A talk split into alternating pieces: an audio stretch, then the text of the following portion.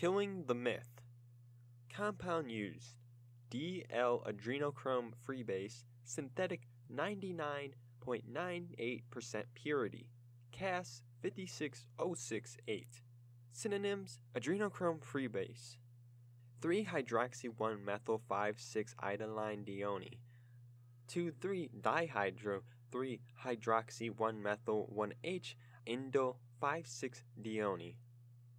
Note DL means it is a racemate, which means it is an equimolar mixture of two enantiomers, the D adrenochrome and the L adrenochrome, also called negative adrenochrome, ET positive adrenochrome, respectively. Adrenochrome has been described as a hallucinogen or psychotomimetic and a cholinesterase inhibitor. It has also hemostatic properties, meaning that it is something that stops bleeding. Description of the powder.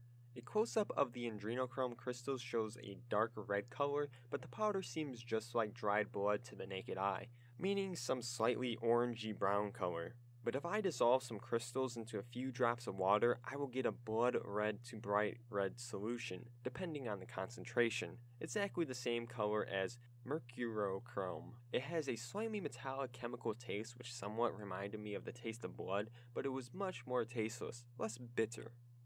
Price most labs sell DL adrenochrome CAS 56068 at 70 to 100 euros for 250 milligrams, but I recently found another chemical supplier selling a product named adrenochrome at 110 euros for 50 grams. The price difference is so huge that at first I thought it couldn't be the same compound that other suppliers were selling, but CAS number was 56068, so it was definitely the same adrenochrome.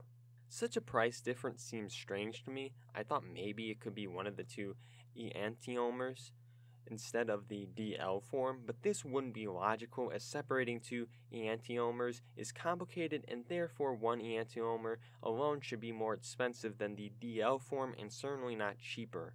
Note, adrenochrome is quickly oxidized and should be kept away from air, light, humidity, and heat. Therefore, it is kept in an airtight container which is put on the freezer. Even this way, it will slowly decompose, so it should not be kept for too long before use. My experimentations with adrenochrome. I had acquired DL adrenochrome freebase, the one sold at 70 euros for 250 milligrams. First trial, I held 100 milligrams under my tongue for 1 minute and then swallowed. Fast onset about 5 minutes. Second trial, I sorted 50 milligrams, onset a few seconds. Third trial, I smoked 25 milligrams, vaporized in a crack pipe, onset is almost instant.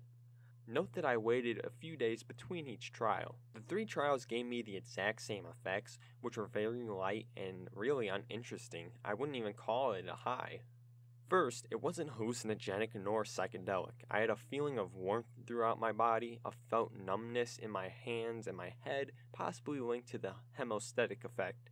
There was some slight sedation and a very slight short lived euphoria. The euphoria was a slightly more pronounced when smoked, but still very short lived. There's also some minor visual change, no visuals, just that I would see the room slightly different than usual, but honestly, that was some really minor change. A joint of hash would have done the same, nothing really noticeable. There might have been some miosis too, little pupils, not really sure. To sum up, effects were extremely weak, absolutely not fun nor psychedelic in any way, and short lived.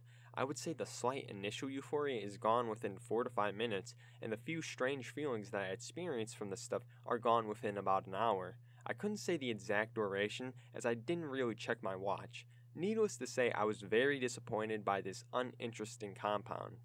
The effects I had for it were flimsy, there was a definite effect on my vision and my mental state for sure, but I would definitely not call it hallucinogenic. So, I might have wanted to try a higher dose just in case this could intensify any effects, let's say 250 milligrams orally, 100 milligrams snorted, and 100 milligrams vaporized, or I might have wanted to try the other adrenochrome, the one sold at 110 euros for 50 grams just to make sure it is the same, but I didn't as I had better things to do with my money, and I was pretty sure that even if this would give me some more effect, that would still be of poor recreational slash spiritual interest. Also, about possible secondary effects of adrenochrome, as it is a hemostatic compound, prevents capillary bleeding during injury, it is not possible that excessive use would end up causing blood circulation troubles. Furthermore, some scientists seem to say that adrenochrome is known to cause cardiovascular troubles. To conclude, I would say that this is an uninteresting substance to my opinion, and furthermore, it's possibly a dangerous one.